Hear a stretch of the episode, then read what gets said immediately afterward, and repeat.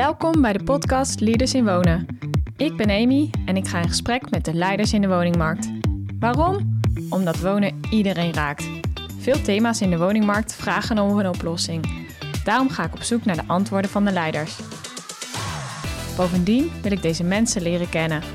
Wie zijn het eigenlijk en wat drijft ze?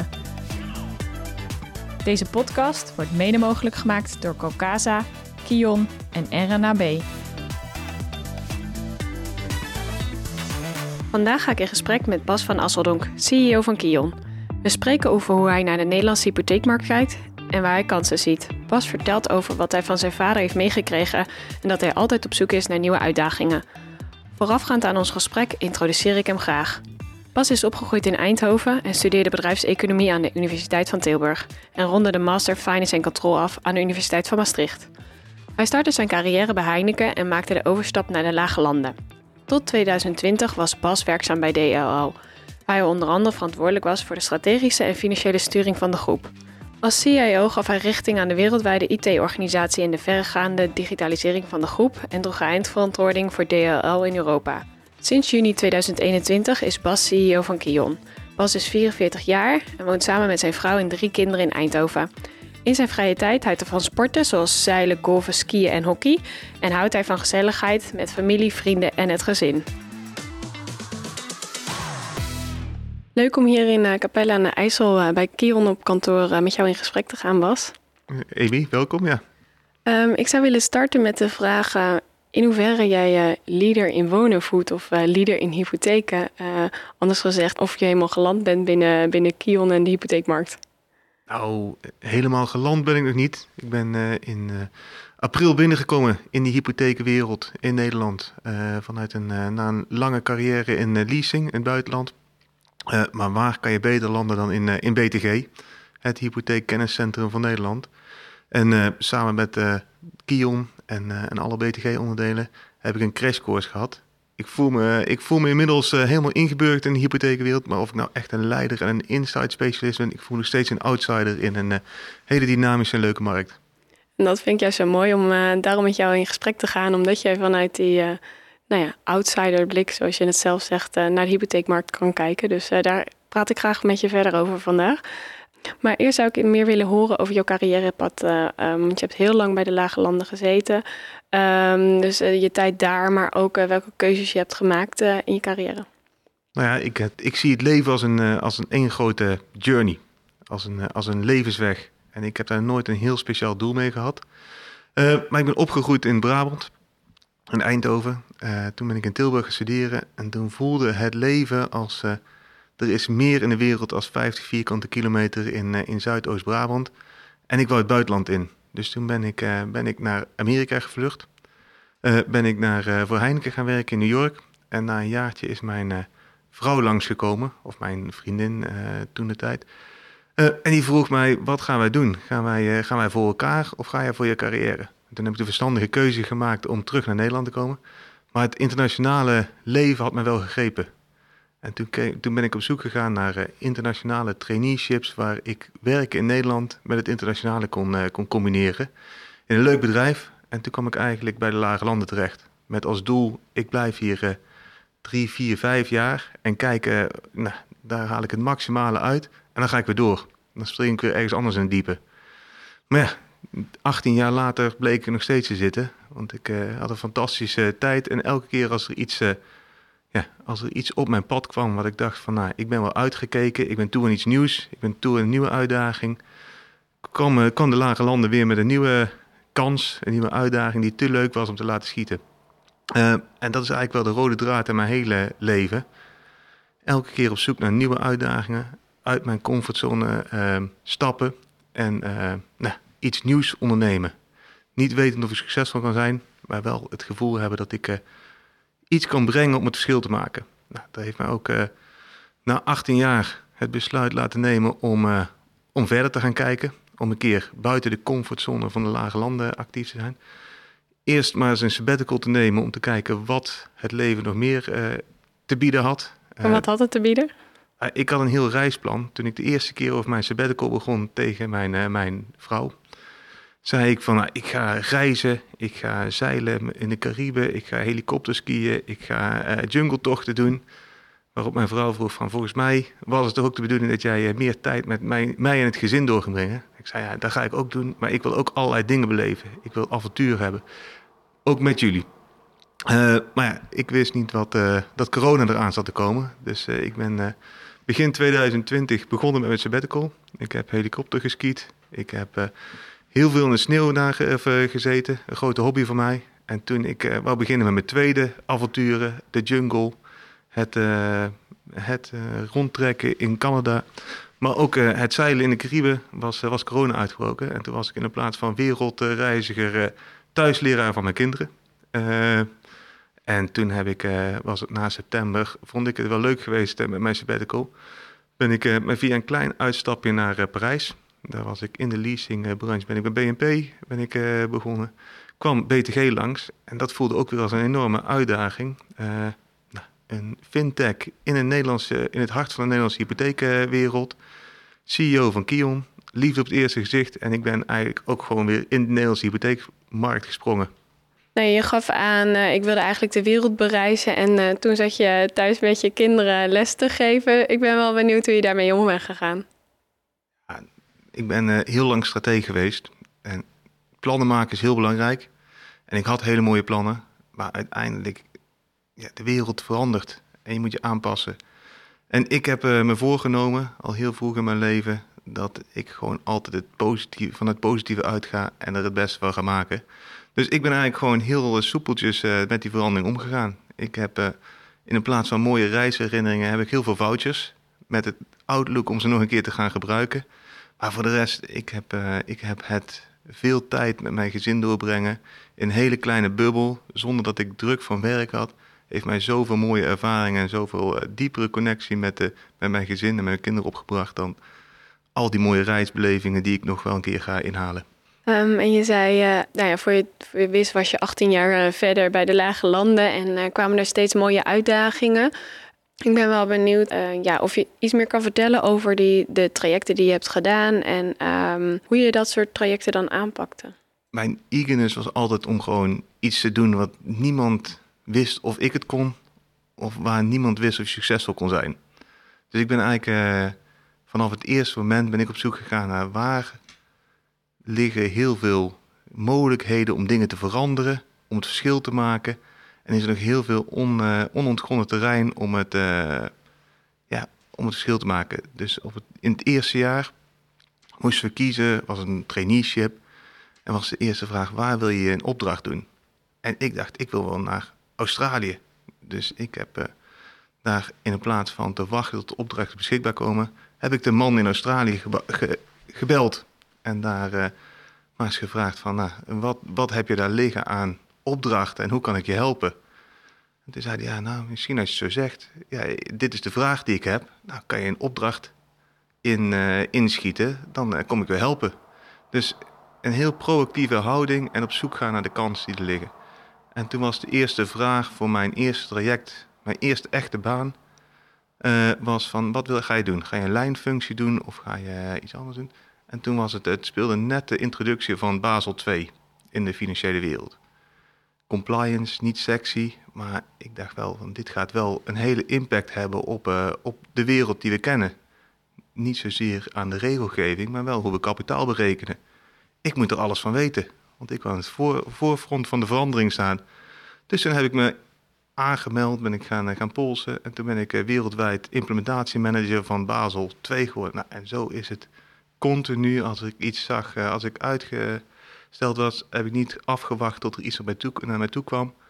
Maar ben ik proactief op zoek gegaan naar, uh, ja, naar de veranderingen. Nou, zo ben ik ook CIO geworden. Ik kan thuis, heb ik moeite met, uh, met het wifi-netwerk aansluiten.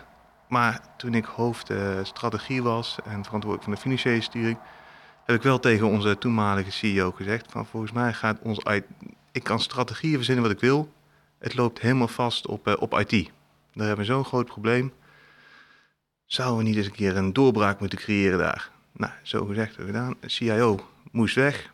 En toen uh, was ik opeens op mijn uh, 36e CIO van een wereldwijd bedrijf met 750 IT'ers onder me. Niet wetend wat te doen. Nou, ik denk, uh, ik, vanuit zelfvertrouwen denk ik van, nou, ik ga gewoon luisteren naar wat mensen te zeggen hebben. Ik heb een goed stel hersens, dat heeft mijn vader mij meegekregen. En vanuit daar ben ik, ben ik begonnen met een nieuwe strategie bouwen, nieuwe structuur bouwen, cultuurprogramma ingezet. En vanuit daar de, ja, de digitale transformatie van de groep gaan leiden. Maar en um, de Lage Landen bood jou dus ook steeds die uitdagingen. Wat was er verder binnen het bedrijf wat, wat destijds zo goed bij jou paste? Ah, ik denk een, uh, een, een, cultuur die heel erg bij, uh, bij mij paste. Een cultuur waar, uh, waar je redelijk down to earth, heel makkelijk met iedere laag van de organisatie schakelend. En echt het gevoel dat we het samen moesten doen. Ik geloof in, uh, in partnership. Ondernemen doen we samen. Hoe we met de klanten omgaan, hoe we met elkaar omgaan. Ik ben niet belangrijker dan iemand die hier bij Kion werkt of iemand die bij de Lage Landen werkt. We zijn allemaal mensen en we moeten het samen doen. En we moeten elkaar ja, gunnen, helpen. En samen komen we verder. Nou, dat, was, dat was iets wat mij in de, in de Lage Landencultuur heel erg aansprak. Maar ook iets wat mij bij, bij Kion heel erg aanspreekt. En zijn er mensen geweest die heel belangrijk zijn geweest voor de keuzes die je destijds hebt gemaakt? Nou, ik denk dat heel veel mensen heel belangrijk voor mij geweest zijn in mijn carrière. Maar ik denk dat het belangrijkste uh, shaper van uh, hoe ik in elkaar zit, is, is wel mijn vader geweest. En uh, vanaf jongs af aan heeft hij mij altijd, als wij thuis kwamen en hij was thuis, hij was vaak, was er ook niet, maar als hij er was, hadden we altijd discussies aan tafel. Of er nou vrienden bij waren, en we moesten altijd discussiëren ons het prikkelen om zelf te denken. En eigenlijk uh, altijd nooit aannemen van wat anderen zeggen, maar altijd zelf leren denken. Dus dat is één ding wat mij, uh, mij van kunde van is, is ingegoten. Maar ook dat je het, ja, ga gewoon uit van je eigen kunnen. Op een gegeven moment heb ik een gesprek met hem gehad. Hij had zijn eigen consultancybedrijf. En daar was het eigenlijk, uit het niks had hij een gesprek met mij van... Bas, hoe denk jij over je toekomst? Ik heb, uh, ik heb er niet zo heel erg veel over nagedacht. Ik zie hoe het komt. Ja, maar als jij denkt dat je ooit mijn bedrijf overneemt, dan gaat niet gebeuren. Ik zei, oh, hoezo niet? Nou, ik denk, als jij goed genoeg bent om mijn bedrijf over te nemen, dan kan je overal slagen. En anders kan ik je beter gewoon wat geld toestoppen. Nou, dus dat was voor mij wel een, een, uh, ja, een harde schok toen, maar ook wel een soort... nou, dan ga ik het ook bewijzen dat ik het helemaal zonder jou kan.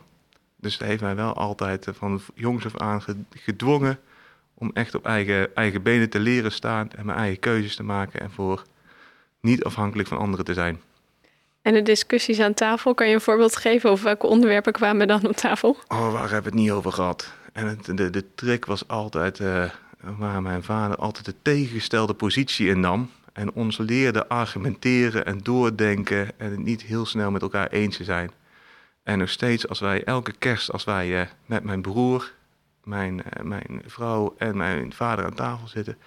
Het zijn urenlange discussies waar we af en toe ook gewoon in rondjes blijven praten en elkaar allemaal herhalen. Het is, uh, nou, het is af en toe tot vervelend toe discussiëren om het discussiëren. En het maakt niet uit welk, welk onderwerp het is. En ook zei je in je, in je introductie dat het bij Kion liefde op het eerste gezicht was. Kan je daar iets meer over vertellen? Ik had in mijn sabbatical tijd genoeg om, om naast het thuisonderwijs te denken over wat wil ik dan in de toekomst. En ik had een lijstje met dingetjes opgeschreven die ik eigenlijk graag naar op zoek was. Ik wou een innovatief bedrijf zonder te, in de financiële sector, waar ondernemerschap zat, wat, wat vooruit wat, wat een hoge ambitie had, met een hoge techfactor. Toen ik de eerste keer benaderd werd door, door voor deze functie moest ik eerst denken van wat, wie zijn het, wat is het. Maar toen ik erachter kwam wat voor een uniek bedrijf BTG is, hoe ondernemend is, hoe hard het gegroeid is.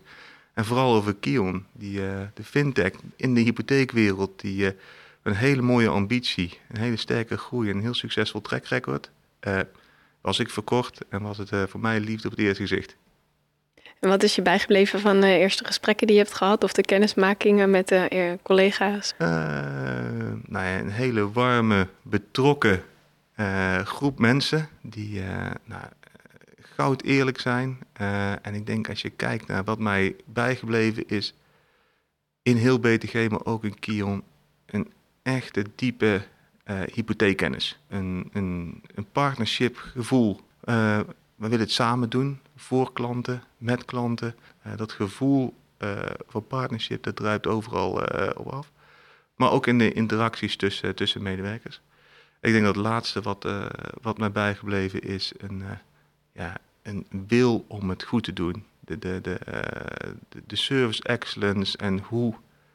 Ik kom uit een wereld waar waar wij blij waren als wij een uh, hypotheek of een, een leaseportefeuille voor 100 basispunten konden servicen. Nou, als je kijkt naar wat wij hier in hypothekenland doen uh, met elkaar, hoe dun onze marges zijn in de hele hypothekenwereld, maar tegen wat voor kosten wij hypotheekprocessen, nou, dan sta ik uh, versteld over nou, hoe knap het is wat wij, wat wij in Nederland in deze sector voor elkaar krijgen. En nou, ook wat Kion daarin realiseert. En je zegt wat wij in Nederland doen. Um... Ik denk als jij kijkt naar, naar wat wij in Nederland, wat de Nederlandse hypotheeksector wat mij betreft uniek maakt, is dat wij een, we hebben een heel versnipperde supply chain in hypotheken. We hebben het intermediair, we hebben de service providers, we hebben de processors, we hebben de regiepartijen. En voor mij is het allemaal een, een doorontwikkelen van een hele, hele mature uh, hypotheekmarkt. Wij, uh, wij hebben natuurlijk de grootbanken die in het verleden dominant waren in de hypotheekmarkt. Maar door de manier waarop wij uh, de hypotheekmarkt georganiseerd is, zijn er heel veel partijen die toch toegang hebben gekregen tot een, tot een hypotheekmarkt. Waar allerlei specialistische uh, partijen zijn ontstaan die een stukje van de, van de waardeketen hebben gepakt en daar, uh, en daar zijn op gaan innoveren. Nou, ik denk als jij de, de kracht van de Nederlandse hypotheekmarkt en de rol die wij, die wij daarin spelen als Kion, denk echt is dat wij, nou, dat wij iedereen die iets wil op de Nederlandse hypotheekmarkt, die kan intreden en die kan een, die kan een plek verwezenlijken. En je zei al, die hypotheekketen uh, die is enorm versnipperd. Ik had in een interview met Michel van den Akker van de hypotheker... heb ik hem de vraag gesteld... wat is er nodig om die samenwerking beter te krijgen? en waar zit de moeilijkheid in? En dan ook specifiek voor de Blauwtrustgroep... alle onderdelen, hoe kunnen zij beter samenwerken om ook echt dat platform te kunnen bieden. Als je naar een hele versnipperde supply chain kijkt, of dan, en als je die nou, als je een beetje in afstand neemt van de hypotheekwereld, is als je met heel veel commerciële partijen wilt samenwerken, is het altijd moeilijk.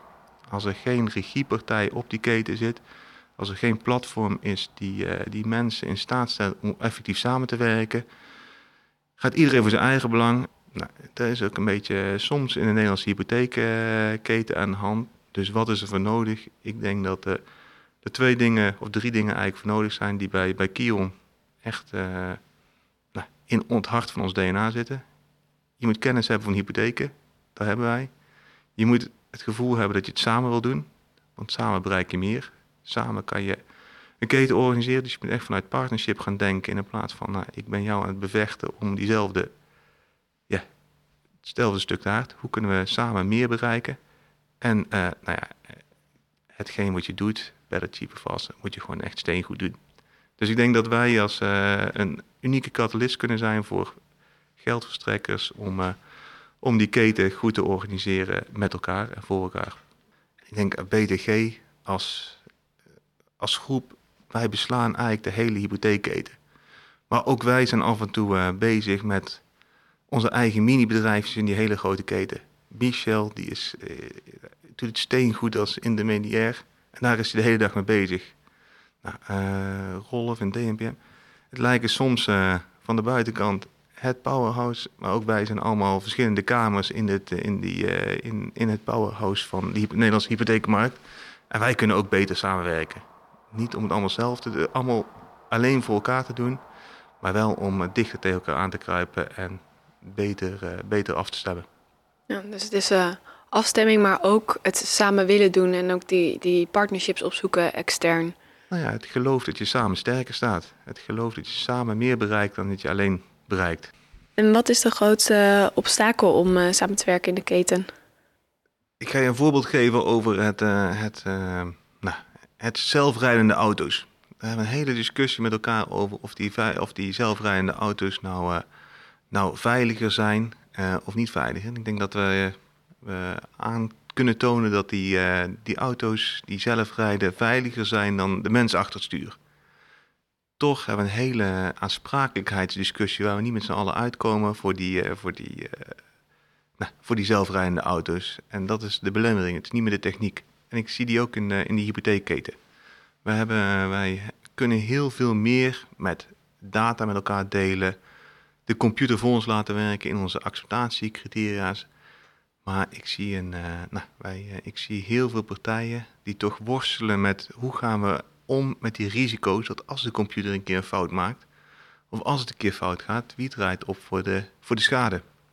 We hebben het gezien bij het IBL-incident branchebreed. Maar ik denk dat dat, uh, dat het een enorme rem is van hoe gaan wij samen om met de kansen die technologie en digitalisering biedt om die hele kosten in die, uh, in die keten te, te reduceren. Want er zou niks Volgens mij kunnen we alle data digitaal met elkaar delen en ophalen en uit bronnen ontsluiten. Volgens mij kunnen uh, computers, ik heb het in leasing gezien, we waren beter in staat om met een, uh, met automat een automatische underwriting onze, onze kredietbeslissingen te nemen dan door een analist. Maar wij zitten hier in de keten nog steeds met handmatige analyses te doen, omdat wij bang zijn dat die dat onze computers minder goede fouten zijn. Nou, ik denk dat dat denken, als we dat kunnen loslaten, en wij kunnen de aansprakelijkheidskwesties uh, beter beleggen met elkaar, dan, uh, dan kunnen wij als, als branche nog veel meer voor elkaar betekenen. En aan welke knoppen ga jij de komende tijd draaien? Oeh, dat is een hele, hele, hele mooie, mooie vraag. Maar ik denk dat de belangrijkste gaan zijn de, de partnerships met, met onze klanten, met onze ketenpartners om die verder te versterken. De propositie, hoe kunnen wij nog beter worden in wat we al doen? En hoe kunnen we die, eh, die, die dienstverlening uitbreiden? Maar ik denk de randvoorwaarden zijn wel technologie en mensen. Uh, en die hebben onze eigen controle. Dus wij gaan, wij gaan wij blijven investeren en we zullen de, de investeringen alleen maar blijven opschroeven in onze technologie, onze, onze IT-capabilities, ons platform. Want als je het platform wil worden van Nederland, zul je er ook, uh, zul je er ook in moeten investeren. En de tweede is uh, de mensen. Want uiteindelijk, onze mensen maken het verschil. Dus wij zullen blijven investeren in het ontwikkelen, het opleiden en het aantrekken van, uh, van ja, de beste mensen die we kunnen vinden. Je zei kansen en, en echt het groeien. Kan je daar iets meer over vertellen? Nou, ik denk als jij kijkt naar, naar de Nederlandse hypotheekmarkt. Toen ik nogmaals, ik ben een, ik ben een relatieve buitenstaander. Ik dacht, dit is wel een vergeven markt. Het is, het is allemaal set in stone. En nou, we gaan elkaar, we gaan elkaar bevechten op de vierkante millimeter. Als ik er nou eenmaal in deze, in deze markt ziet, hij is zo dynamisch. Er spelen zoveel leuke dingen, de ontwikkelingen. Of het nou gaat om de dingen die echt met de hypotheekketen samen hebben. Het zorgen dat wij het datadelen in beheer beter doen. Dat we een goede bijdrage leveren aan het, aan het uh, financieren van het verduurzamen van de, van de woningvoorraad. Het nog beter in staat stellen voor, voor, voor funders, buitenlandse en binnenlandse funders, om deel te nemen aan het Nederlands, Nederlandse hypotheekmarkt. Om zo nog meer keus en, uh, en opties te creëren voor, voor de consument om zo goed mogelijk bediend te worden. Of het digitaliseren van onze hele keten uh, door het, uh, het goed gebruik van databronnen en, en data. Allemaal kansen die, nou, die de totale kosten in onze, in onze distributie omlaag kunnen brengen en, en de consument, consument beter kan bedienen. En als je het hebt over tech, wat zijn daar nog de de mogelijkheden volgens jou? Ik denk dat uiteindelijk in, in tech is, uh, geloven wij in het open modulaire platform. Dus hoe kunnen wij uh, zorgen dat wij technologie voor ons kunnen laten werken en dat, is, dat we minder handmatig hoeven te doen? Hoe kunnen we zorgen dat de, dat de klant achter de knoppen komt te zitten? Uh, En als je kijkt zelfs in een, in een, in een service die zo efficiënt ingericht is, hoeveel handmatige acties wij nog moeten doen. Waar je denkt, als, jij, uh, nou, als je iemand van Google uit Silicon Valley zou binnenlopen, dan zou je zeggen, nou, dit, zou, dit zijn dingen die je eigenlijk zou moeten wegautomatiseren. Dit zijn eigenlijk, waarom zijn wij nog uh, werkgeversverklaring als, als branche aan het, aan het ophalen bij werkgevers om dan vervolgens digitaal binnen te komen en handmatig te bekijken? Dat moet toch anders kunnen? Uh, dus ik denk dat er nog uh, enorm veel kansen liggen in het automatiseren, het gebruiken van, van brondata, maar ook het gebruiken van data-inzichten in het sturen van operatie. Uh, en als tot slot het aan de knoppen zetten van als particulier, dat je ook heel veel van de dingen die wij nou nog steeds doen, die wil je eigenlijk zelf kunnen doen. Real-time, op elk moment dat jij zelf wil. Daar zijn we al een heel stuk mee. Ik denk dat er nog veel meer mogelijk is. op welke termijn zouden daar echt veranderingen zichtbaar kunnen zijn volgens jou? Wat mij betreft uh, zou, dat, zou dat morgen mogen. Ik denk dat wij over de komende jaren heel veel grote stappen gaan zetten. Uh, maar ik durf er nou nog niet hard de, de, de commitments op te geven. Uh, er wordt elke dag heel hard aan gewerkt. En is er nog uh, ruimte voor een derde servicer in Nederland? Uh, zeg nooit nooit, maar ik denk, ik, ik betwijfel het. Um, ik zou je willen vragen om een doorgeefvraag te stellen aan Reinier van der Heijden van HDN. Um, wat zou jij hem willen vragen?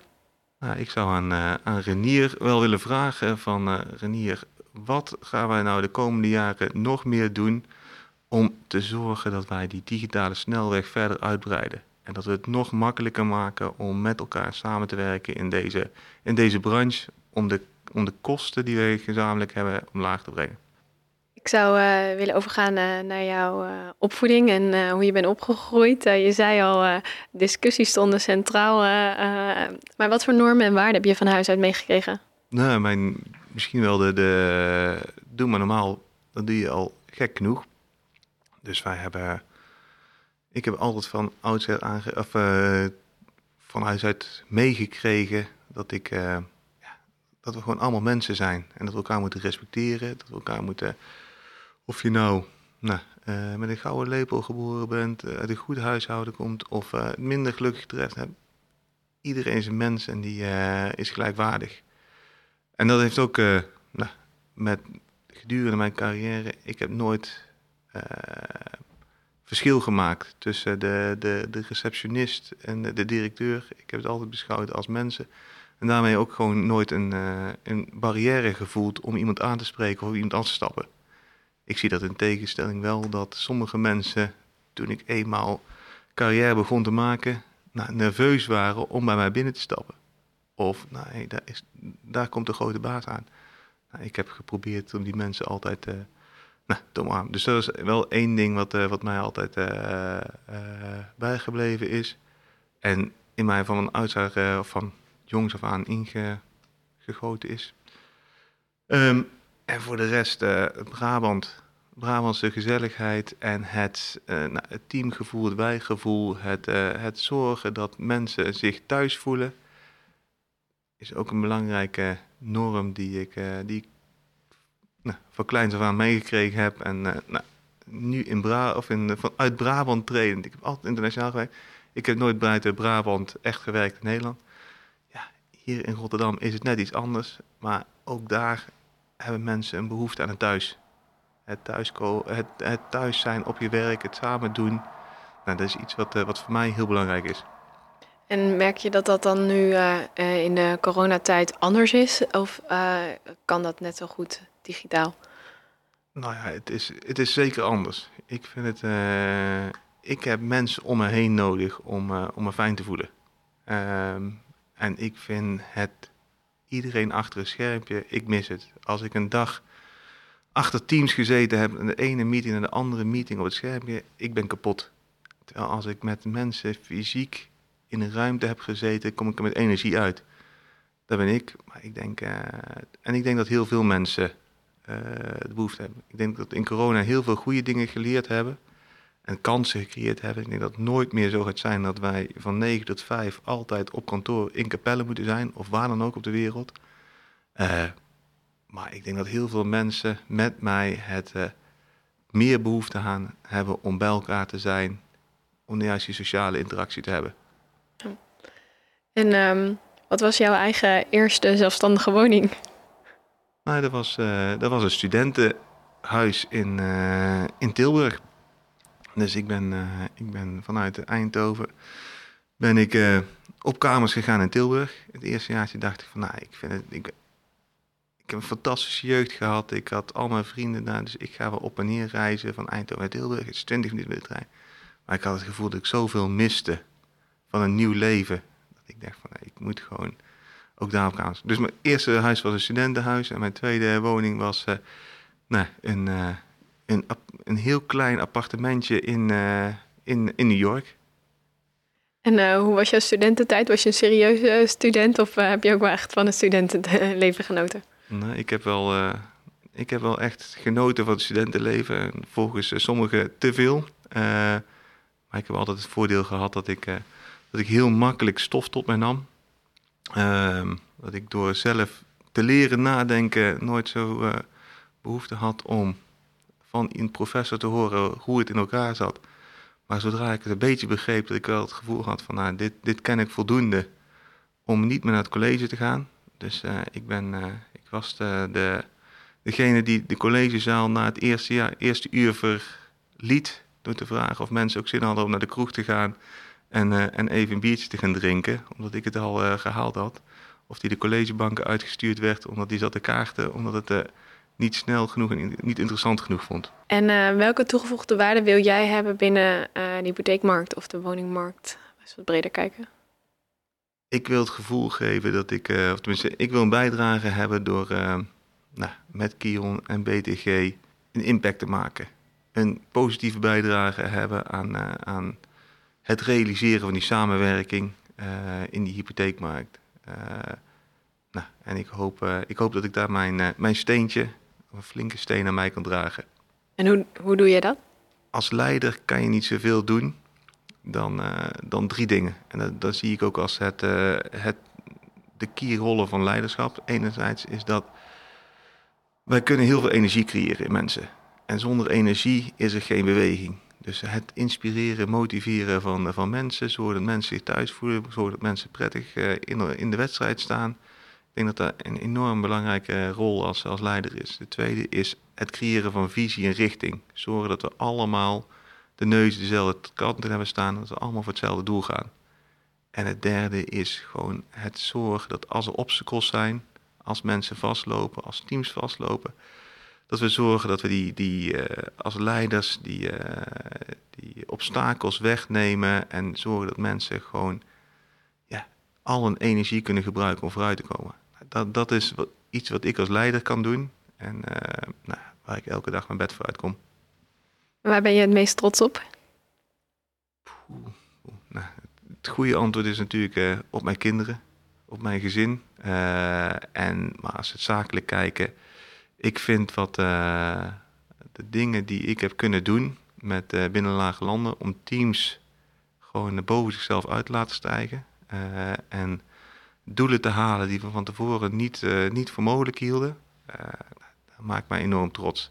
En als mensen achteraf zeggen van, ja, Bas, wat ontzettend mooi dat wij dit allemaal gedaan hebben en hoe we het gedaan hebben, ja, daar, daar kijk ik, nou, dat maakt mij trots. En daar, hoop ik ook dat we over, over tien jaar, dat, dat we met Kion en met BTG ook terugkijken op van, wauw, dat we dit allemaal bereikt hebben en dat we dit allemaal samen hebben mogen doen. Ehm, dat zijn, de momenten, dat zijn de dingen waar ik het voor doe. Zijn er boeken die jou nog geïnspireerd hebben? Als je het hebt over leiderschap of andere boeken? Nou, ik heb, ik moet zeggen dat ik niet zo heel veel tijd heb om heel veel te lezen. Dus ik, ik lees zelf niet zoveel. Ik denk, als ik kijk naar twee boeken die, die ik recent gelezen heb. Homo sapiens, het boek over het ontstaan van de mensheid en nou, hoe, hoe het allemaal zo gekomen heeft. Ja, vond ik het wel een hele interessante uiteenzetting naar hoe de wereld ontstaan is en wat. eh, en maak je ook wel, besef je ook wel hoe klein je in de wereld bent en hoe, eh, hoe in het grotere geheel van de geschiedenis. En eh, nou, iets wat, eh, wat, eh, wat ik recent door eh, Miranda, onze hoofdcommunicatie, werd aangeraden. The Art of Impossible, eh, een boek, eh, heb ik, eh, heb ik over, over de wintersport gelezen. Ehm, over wat, het, wat je moet doen om, en welke mindset je moet hebben en welke flow je moet creëren om het, het onmogelijke te bereiken. Was ook enorm inspirerend en heel veel, biedt heel veel handvaten voor, voor elke professional om, om mee aan de gang te gaan. En kan je een tipje van de sluier oplichten? Wat, wat moet je bijvoorbeeld doen om het onmogelijk te halen? Eh, Behalen? je, moet, je moet vooral zorgen dat jij, nou, iets wat wij nou in Kion heel vaak eh, prediken tegen elkaar, we moeten in flow komen. En het is niet go with the flow, maar zorg dat je in je kracht komt te staan, dat je het gevoel hebt dat je, energie, dat je meer energie uit je werk haalt, dat je, dat je, dat je erin in moet stoppen, want dat is een catalyst om elke keer het, eh, het maximale uit jezelf te kunnen halen. Eh, want om om het impossible, om iets groots te bereiken, kost enorm veel energie. Dus je moet zorgen dat jij echt eh, die flow creëert, zodat je die energie kan blijven geven en elke dag weer opstaan om, eh, om, om het gevecht te leveren, om, eh, om het impossible te halen. Mooi. Ehm, en hoe heb je altijd de verhouding werk-privé eh, ehm, zo verdeeld dat dat voor iedereen werkte? Ik had het niet gekund zonder dat, zonder dat Willemijn, mijn, mijn vrouw, heel veel op de achtergrond eh, heeft gedaan. Zij heeft zelf ook een, drukke baan als standaards. Maar ik denk dat ons gezin er niet was geweest waar het was als, wij, eh, als zij niet heel veel van het, eh, van het privéleven had gerund. Ehm, dus ik ben absoluut geen goed voorbeeld van hoe je werk en privé goed in balans houdt. Het is vooral. eh, eh, eh, ik ben 100% gefocust. Ik kan alleen maar op één ding focussen en daar 100% voor gaan. En ik heb andere mensen nodig die, eh, die mij zorgen dat ik de goede balans, eh, balans bewaar. Of het nou eh, een goede secretaresse is, een goed team om me heen. Of in, in, in mijn privé situatie, vrienden. Maar zeker ook mijn gezin die mij op tijd tegengas geeft. Om te zorgen dat ik in balans blijf. En hoe blijf je fysiek en mentaal in balans? Oh, nee, ik, bedoel, ik, ik probeer, ik ben heel sportief, dus ik heb, ik heb ook voortdurend de behoefte om van alles op te pakken. Eh, of het nou leren kitesurfen is, helikopterskiën. Maar ik probeer, eh, ik probeer dus, eh, als ik niet werk, gewoon wel fysieke dingen te doen. Dus ik, ik, ik heb een eigen sporttoestellen thuis staan, waar ik probeer nou, in het weekend of in de avonduren nou, even te fitnessen. Ik hockey nog twee keer in de week, maar ook gewoon de gezelligheid met vrienden. De avondjes tafelen, eten, naar de kroeg gaan. Geeft mij een enorme eh, nou, inspiratie en enorme energie om gewoon weer een hele, hele week met, eh, met werk en eh, content bezig te zijn. En, welke tips zou je hebben voor iemand die zou willen bereiken wat jij bereikt hebt? Nou, vooral geloof in jezelf. Je eigen, uit je eigen comfortzone staan. En eh, nou, gewoon ga het proberen. Je kan, eh, je kan bijna je, je kan niks bereiken als je niet gewoon af en toe het risico neemt om iets te proberen. En het ergste is dat je iets leert. En volgens mij eh, worden we alleen maar, kunnen we alleen maar verder komen als, wij, als we leren. Dus, dus neem de stap vooruit en ga het gewoon proberen. Ehm, ik zou willen afsluiten met de volgende vraag. Ehm, wonen in 2030 of de hypotheekmarkt in 2030? Ik hoop dat wij in 2030 met elkaar ehm, niet meer praten over de krapte op de woningmarkt. Of dat woningen voor bepaalde mensen eh, onbetaalbaar zijn of eh, niet toe- toegankelijk zijn. Bij Kion geloven dat iedereen een thuis verdient. En ik hoop dat wij, eh, dat wij met z'n allen als woningmarkt die, eh, die grote, eh, grote issues, als je kijkt naar het Nederlands, eh, Nederlands publiek, zet op dit moment de, de woningnood op nummer één. Nog erger als, als corona. Dat geeft natuurlijk wel iets aan.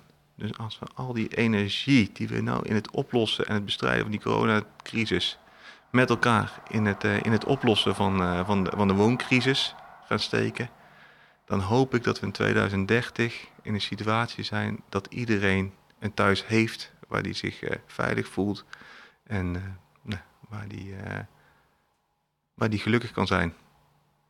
Dankjewel voor dit leuke gesprek. Ik vind het heel mooi om te horen welke plannen je hebt met, uh, met Kion en hoe je dat aanpakt. En uh, ja, je gedrevenheid om steeds te zoeken naar nieuwe mogelijkheden is uh, inspirerend om, om in ieder geval te horen. Dus ik kan me voorstellen om, om mee te werken moet dat ook zo zijn. dus dankjewel voor dit, voor dit leuke gesprek. Ah, Amy, jij ook.